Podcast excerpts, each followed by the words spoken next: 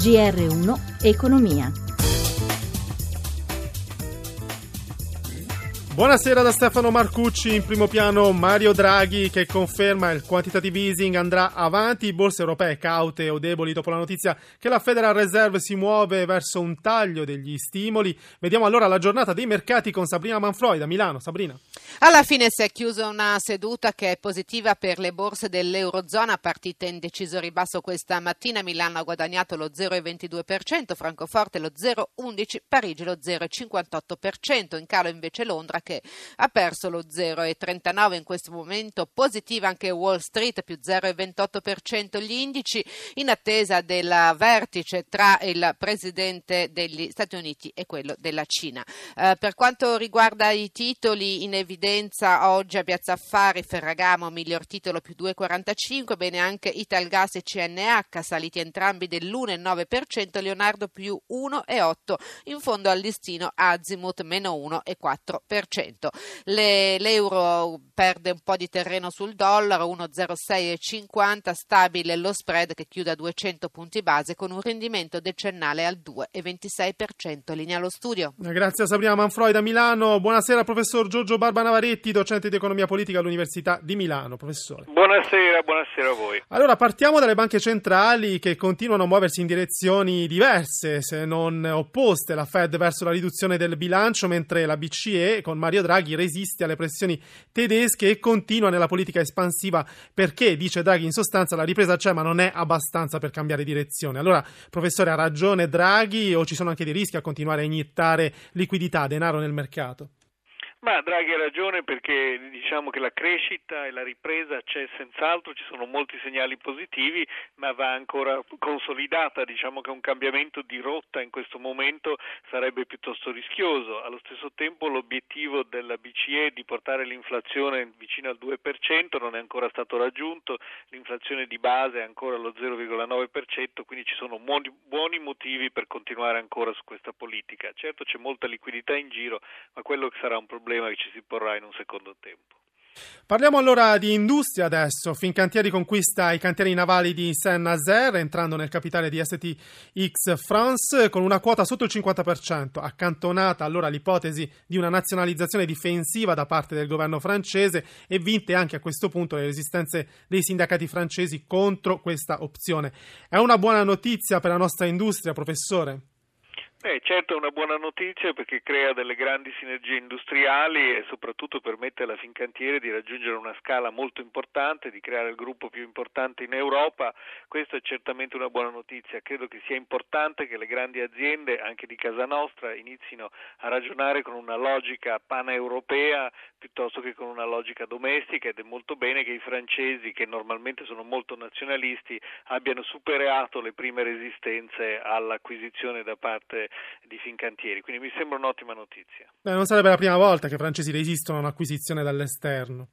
No, appunto, i francesi sono molto resistenti a queste cose e, e, quindi è bene che anche in un settore che poi in fondo è un settore strategico abbiano di fa, abbiano accettato di far prevalere una logica, diciamo così, industriale europea piuttosto che una logica nazionalista piuttosto miope. Allora, grazie al professor Giorgio Barba Navaretti con cui ci sentiamo domani sempre per un'analisi della giornata economica. Cambiamo argomento, la ripresa c'è, ma quanto potrà durare se all'appello manca il credito e l'analisi e allo stesso tempo l'interrogativo che si pone Confindustria nella sua ultima nota sulla congiuntura, sulla congiuntura economica. Americo Mancini. Parafrasando un famoso film, un altrettanto famoso libro, gli industriali vanno alla ricerca del credito che non c'è. I banchieri da diversi trimestri si spendono per dire che i prestiti stanno ripartendo, che in ogni caso sta diminuendo il ritmo di caduta, ma a quanto pare Confindustria, dati alla mano, continua a non crederci. Nella sua ultima nota sulla congiuntura dedicata appositamente al ruolo del credito, l'associazione degli industriali scandisce le cifre e fa sapere che invece continuano a ridursi i prestiti alle imprese, meno 15% dal 2011, meno meno 2,3 solo nel 2016, insomma nessuna schiarita, niente a che vedere con quello che è invece successo in Francia e Germania, dove rispettivamente sono cresciuti del 3,7 annuo tra il 2014 e il 2016 e dell'1,9 nel biennio 2015-2016. Per quanto riguarda poi i settori, piange il manifatturiero con una flessione di quasi 5 punti, ma non ride nemmeno carta e stampa con un vero e proprio crollo, meno 8%, va bene solo l'alimentare, che ha registrato un aumento addirittura del 4%. Confindustria va al cuore del problema e riconosce che la vera causa sta nelle sofferenze bancarie. Per questo chiede che il prossimo Ecofin di Malta dia finalmente quelle risposte che l'Europa dell'industria, ma non solo, chiede da anni. La settimana del design a Milano, parallelamente al Salone del Mobile, si tiene anche il Fuori Salone, una kermesse con oltre 2000 eventi in giro per la città, dove le aziende mostrano il lato più artistico e glamour di quello che producono. Amalia Carosi ha intervistato il responsabile di fuorisalone.it, Paolo Casati. Al Salone del Mobile espongono tutte le aziende che si occupano di furniture design, quindi fanno arredo. Al fuorisalone invece espongono tutti e per tutti intendo il settore automotive, il settore tecnologico, la moda. È ormai il momento in cui chi si occupa di lifestyle vuole presidiare per farsi vedere, per farsi notare a un pubblico internazionale. Quali sono le aziende che investono di più eh, in tutta la design week? Sono il comparto dell'automotive e il comparto tecnologico. È un'altra nota interessante interessante è che molte di queste aziende scelgono il fuorisalone come momento per lanciare in anteprima mondiale delle tecnologie o dei prodotti o delle soluzioni. Questo viene fatto ogni anno e viene usato un linguaggio, un approccio diverso che può essere da quello del salone dell'auto o del salone di Las Vegas legato all'ambito più tecnologico. Quando finisce il salone del mobile a Milano cosa resta di tutta questa design week? L'eredità è quella dei format, dei modelli che sono stati poi alla base generati generativi di questa Design Week, come design ci sarà un secondo momento in ottobre dedicato a tutto quello che è la cultura del progetto.